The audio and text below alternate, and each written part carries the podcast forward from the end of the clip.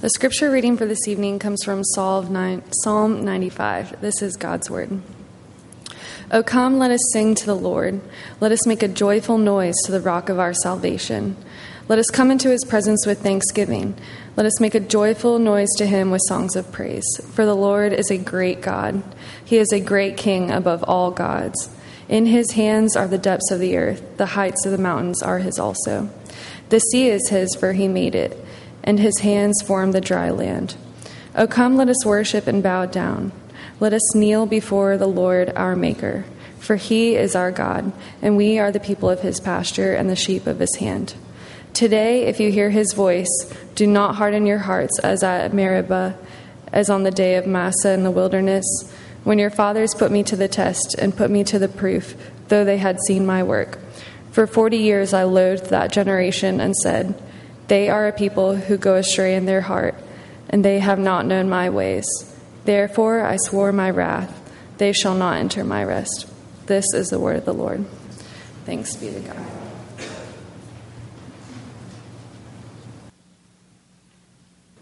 We had Alton Hardy here last week, who is a pastor at a sister congregation across town, and um, he uh, was uh, filling in for us, but also bringing us um, the good news of the gospel to help us to remember the poor. And uh, hopefully, some of you got to see um, the weekly recap I send out with some articles and information for him. But if you have other questions about that, let me know. I'd be happy to put you in touch with Alton. But as we come tonight, uh, we're going to take the next four weeks and we're going to take time to renew our vision and values as a church uh, here at Red Mountain. And to do that, we're going to we're going to look at four words that, uh, for us at Red Mountain, they give expression to key biblical themes that matter a great deal to us as a church of Jesus Christ. And those four words are worship, grace, community, and place. And you can see a little bit more written about those in the back of your worship folder if you're interested. But we're going to begin tonight with worship. And we're going to begin uh, this brief series on our vision and renewing that vision by looking at Psalm 95. And Psalm 95, uh, throughout the history of the church, has played a pivotal role in forming and crafting and directing the worship of the church. It's full of uh, direction and help for how is it that we worship? What is it? How do you do it? And even if you look at just as a cursory read, you get a sense of the basic rhythm of worship. If you look in the opening verses, they're full of praise and joy and singing and delight. And then when you come to verse 6, it shifts to humility, humble submission, bowing before God. And then in verse 7, it shifts again to listening to God's word hearing what he has to say. And if you ever wondered, that actually gives shape to what we do here. There's praise, there's song, there's confession, there's humbling yourself before God, and there's then listening to God and what He has to say. And so, the basic rhythm of this worship that we see in this psalm, it begins with seeing God's greatness and his beauty and his power, which leads to seeing how small and dependent we are, which leads to our need for God's word of grace. That's the basic rhythm. And therefore, what I want to do this evening is I want to look at this passage to see what it has to teach us about worship. And we're going to see what, what worship is, what worship requires, and then we'll finish with what worship promises. So, first, let's look at what worship is. If I could try to give you a definition of what we mean when we talk about Christian worship, or what the Bible means by Christian worship, here is a definition that I think does a great job. Worship is ascribing ultimate value to something in such a way that it engages your whole being. Worship is ascribing ultimate worth, ultimate value to something in such a way that it engages your whole being. It engages your emotions, it engages your will, it engages your mind. That's what worship is. In fact, we see this definition reflected in the very next psalm. In verse 8, when the psalmist writes, Ascribe to the Lord the glory due his name. And so, what does it mean to ascribe ultimate value or worth to something? We're, we're shown what that means in verses 3 to 5 here, also in verse 7. If you look in verse 3, 4, and 5, and verse 7, the, the, the psalmist here is he's reflecting on his God. He's pondering who he is. He's meditating on what he knows. And he's beginning to see all of these things about his God that he now treasures. Notice how this works. In verse 3, there is a little preposition there, for. What are the triggers for all this joy and song and singing? What's the trigger for this humility and this bowing before God? Well, in verse 3 through 5, he tells us that God is the great king, that he's beyond compare, that he is the creator and the sustainer and the ruler over all that there is, that he holds the creation in his very hands and that he made all of it. From the height to the depths, from the east and to the west, it's all his. But then also, he's working out what does it mean to ascribe glory to this, this God that I know he discovers that this God is his maker, that this God is committed to him. He's our God, he's faithful. He's the shepherd God. He's the one who tends and cares for his people. He's all sufficient. He gets personally involved. All of the, that imagery of the shepherd certainly echoes Psalm 23. You see, that's what it means to ascribe ultimate worth to something, is that you begin to think about it and meditate on it and dig deep into it to the point where you can't help but begin to express what it means to you. Not only does this help us to know how to ascribe value and worth in worship, but it also helps you to pinpoint what you worship. Remember, I said that worship is not only ascribing ultimate value, but it's doing so in such a way that it engages all of who you are. So, Look at how this works. Here we see in verses 1 and 2 how worship engages the emotions in singing, in joyful song, in songs of praise and thanksgiving. And then notice in verse 6 Come, let us bow and worship. Here, the psalmist is showing us that worship engages the will. It begins to shape your life, how you act, the choices you make. And then in verse 7, when he says, Today, if you hear his voice, do not harden your hearts. In other words, it engages the mind. That when we hear God's word, God is speaking to us. And in fact, he's getting us to think his thoughts after him. He's explaining who we are. He's explaining why things are the way they are. He's helping us to see what He's done about that and what hope we can have in light of His great work. So there's songs of joy, the emotions. There's submission to God, it's the will. And then there's listening, engaging the mind.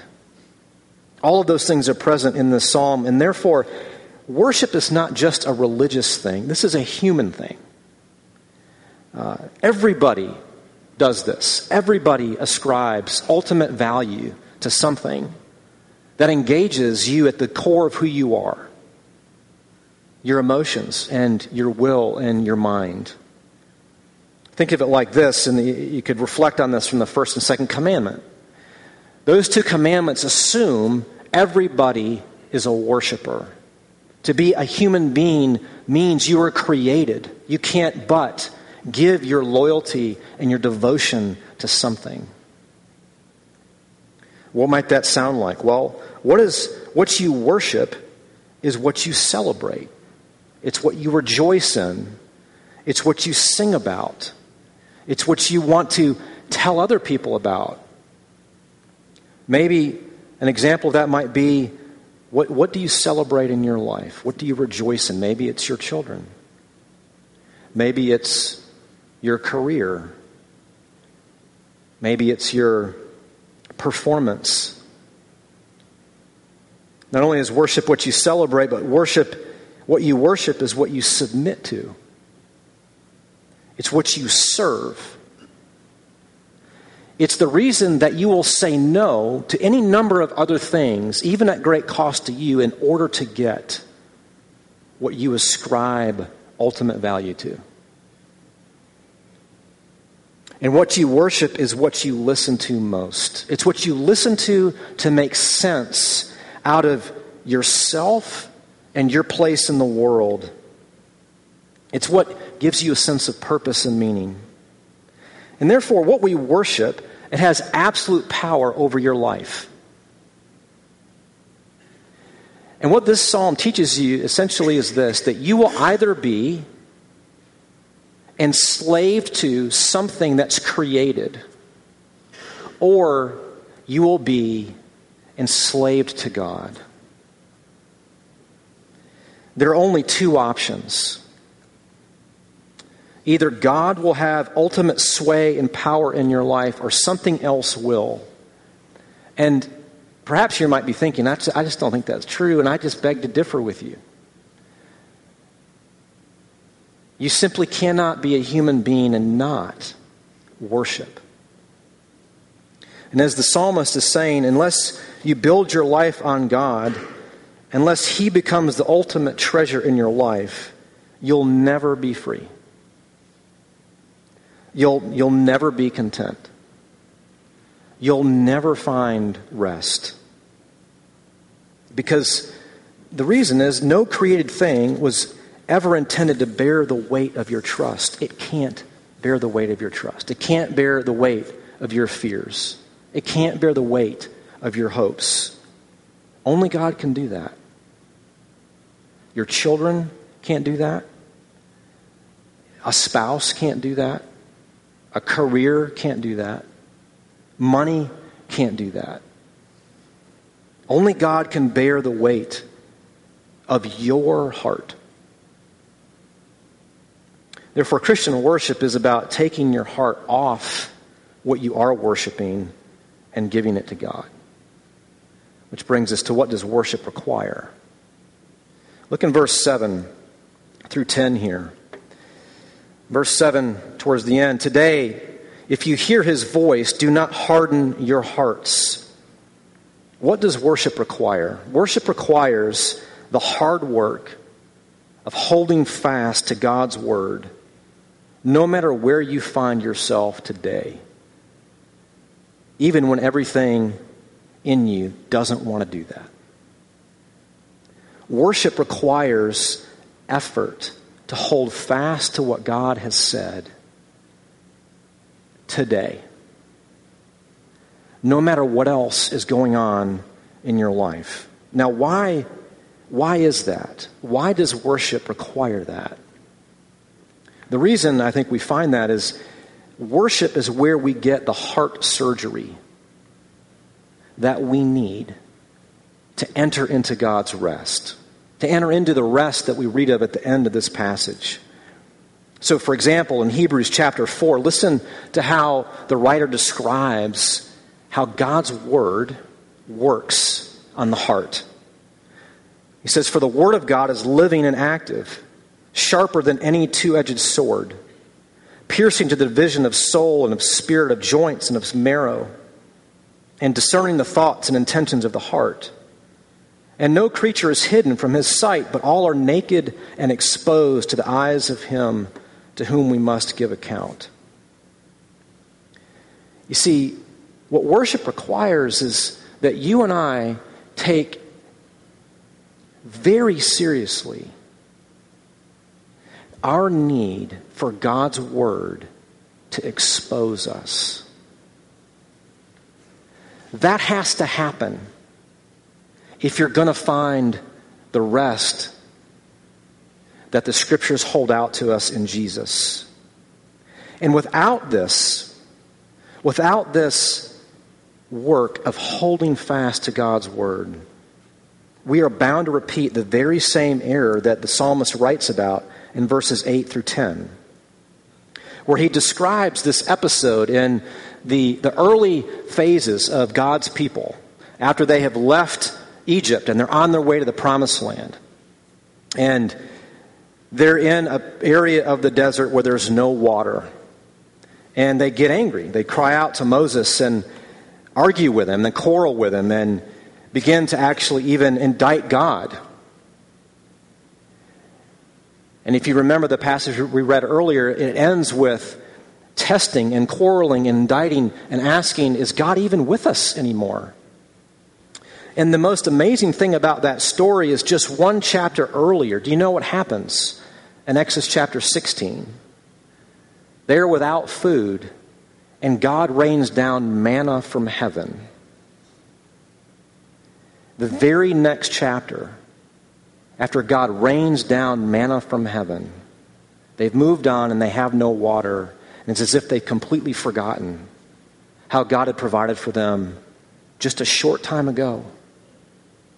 And they begin to test and quarrel. And in fact, these two names for this incident of Meribah literally means to contend with, to argue with. And Massah literally means to test. And in fact, that's how they're described when your fathers put me to the test. Now, how does this hardening happen that that story illustrates for us? There, there are a lot of ways we, I, I could describe this. I just want to give you two. Because this story really is a diagnostic tool for you. What does this hardening look like? How can you begin to see it in your own life? Well, this hardening of heart looks like this. When we dismiss God as either unwilling or unable to take care of you right now, today, no matter what else is going on.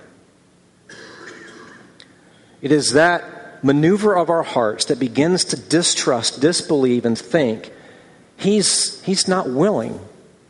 He's just really isn't good. Or he's just not very powerful. He's just not able to. He's not gonna take care of me. That's the first sign. But the second one is when we view God through our current circumstances, with a heart of accusation and critique rather than a heart of trust. How about you? Where do you find yourself tonight? Just speaking personally, it's all too easy in the midst of trying circumstances to not look through them back at God and think, what are you doing? Why aren't you showing up? you're not coming through on your promises. It's very difficult, instead, to look to God in faith and trust Him with your circumstances. But those are two radically different things. And therefore, remember when we said at the very beginning about the rhythm of worship that this psalm puts in front of us? You need worship, the rhythm of this worship to soften you.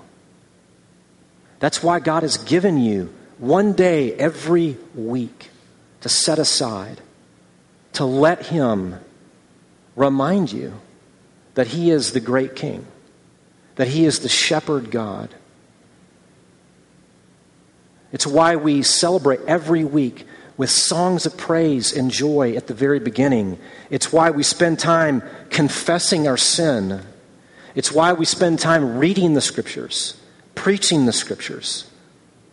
It's why we celebrate the Lord's Supper every week. You need to hear again and again God's overtures to you of His glory, of His beauty, of His grace, of His mercy. But perhaps you're sitting here and you're listening to what this passage teaches, and you feel like your heart is hard. And maybe you're fine with that. And, or maybe that bothers you. Or perhaps you find yourself in the midst of some very trying circumstances and it feels virtually, virtually impossible to hear God's word because those things going on in your life are so loud and so exhausting and so taxing mentally and emotionally that you just can't seem to hear God's words of grace. What hope is there for you then to enjoy God's rest that's mentioned in verse 11? That we have to enter into. How does that happen? How can we, as people who are so prone to hardened hearts, to testing and quarreling with God, enter into that rest? That brings us to the what worship promises. Like I said in verse 11, the psalmist here mentions it by way of judgment on this on God's people that they would not enter my rest. That first generation of his people that left Egypt wandered in the wilderness for 40 years until they all died. That was their consequence for quarreling with him, testing him, hardening their hearts against him. And yet, here, this promise of rest, it's still there. And in fact, when you look at the, the book of Hebrews, you can, I don't have time to, to go in to read it, but go read Hebrews 3 and 4 if you have time the writer of Hebrews takes this psalm and applies it directly to the New Testament church. So, therefore, the today in verse 7 isn't just back there and then. That today is for us right now. And the rest that is here mentioned is for us too. And not only that, the writer of Hebrews actually uses a, a metaphor in this passage to describe the church. If you notice for a moment in verse 8, where the psalmist describes God's people as in the wilderness. Well, the writer of Hebrews picks up on that, and he refers to the church as a wilderness community. Now, what does that mean? Well, think about it. The people of God who have left Egypt, they've not yet made it to the promised land, to Canaan, which in the Old Testament, the promised land, Canaan, was God's rest. To enter into the promised land was to enter into God's rest. And yet, the writer of Hebrews picks up on this and he puts in front of us, but there's still another rest. That was just an anticip- anticipation, a looking ahead to a greater rest. And so, what it means to be a wilderness community is that you're a people on the way. You're not home yet. You're on a journey fraught with trial, with conflict, with hurt, with pain, with disappointment. We are a wilderness community, which is incredibly important for us to remember. We're not home. Where you live is not your true home. Your true home is with Jesus. Where you live right now is like a road trip where you stop off for the evening at a hotel. The writer of Hebrews helps us to see that we are a people who are still on the way. And worship promises a rest, it holds out to us a rest that we need. Now, where do you find this rest? How do you enter into it when you're on the way? The answer, I think, is we have to see that there's another wilderness experience that we need to look through to understand our own. If you remember in uh, in the Gospels, early on in Jesus' ministry, after Jesus was baptized, the Spirit takes Jesus out into the wilderness for 40 days. Luke tells us that he had no water, he had no food, and he was tempted by the devil. What does that mean for you?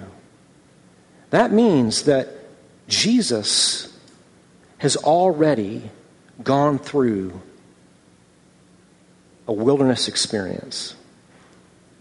Jesus has already made the journey. Jesus has already made it home. Jesus has already been faced with trial, with struggle, with temptation, with abandonment, with suffering. And you know what? He never quarreled. He never tested and complained or disbelieved his father's love for him, his commitment to him, his power to save and to rescue and provide. What's that mean? That means Jesus, in his temptation in the wilderness, he came to get right what you and I get wrong. Now, think about this. What does it mean for you to ascribe ultimate value to Jesus? One thing it means is that you begin to ponder and meditate and think out what does it mean that Jesus came to do for me what I cannot do for myself? That he came as my captain, as the author and perfecter of my faith, that I would make it home through the wilderness, whatever happens, whoever forsakes me, whoever I lose, whatever I lose. That the gospel tells me I am safe, I am secure in Jesus. So then, what does it mean for you to enter into God's rest right now? What it means is you must abandon every attempt of your own to find a counterfeit rest other than the rest that Jesus promises.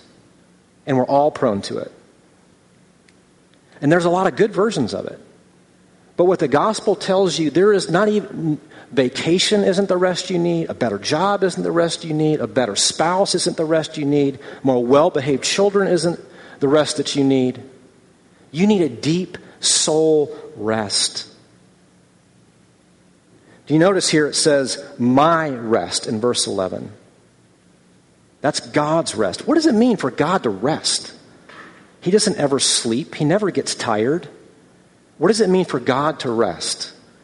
Well, you could look back in Genesis chapter 2 when God rested at the end of creation. What does it mean for Him to, to rest? It means He is absolutely satisfied. He is completely content and delighted in what He has done. Now, think about this for a moment. God is absolutely satisfied with Jesus. All that is required to have a relationship with God, to enter into the rest that He offers, Jesus has secured. So, how do you begin to worship as this psalm puts out in front of you? Well, it's really quite simple, though it does take a fair bit of work. You need to work out who this Jesus is. What kind of God would do this, that he would send his own son to suffer and to die for people like you and me who, in every way, however subtle and sophisticated, left to ourselves would reject it and blow it off? We need to work it out. We need to think about it. We need to engage with it until it begins to captivate your emotions, it begins to shape your will and reshape the way you think about yourself and other people in the world in which you live. And you know what? This is not an easy thing to do. And I want to finish with this one other observation. Also, as, as a bit of a challenge to you as a church and for us to take on together. Did you notice in verse 1, 2, and 3? Oh, come, let us sing. Let us make a joyful noise. Let us come into his presence. Let us make a joyful noise to him. Verse 6 Oh, come, let us worship and bow down. Let us kneel. You know, there is no such thing as Christian worship that you can do alone. You simply cannot worship God as God intends you to worship Him and not come to worship. You can't not worship and experience God as He wants you to experience Him if your steady diet of worship is a walk in the woods. If your steady diet of worship is listening to somebody else's sermons by yourself, of spending time on your own just reading the Bible. Those are all great things in their own right, but that's not Christian worship. This is Christian worship. And you know why it's so important? Because I need you to help me understand God. If all I had to do was think about my own life and relationship with God, what a distorted view of God I would have. Because God's at work in your life in ways very different than mine that I don't know about or don't see, and I need to, and vice versa. This is nothing but what it means to be created in God's image. You see, this is why we have to do it together. Why we worship together every week because I need you and you need one another to help us to figure out what does worship mean? What, what does it require? And what does it promise?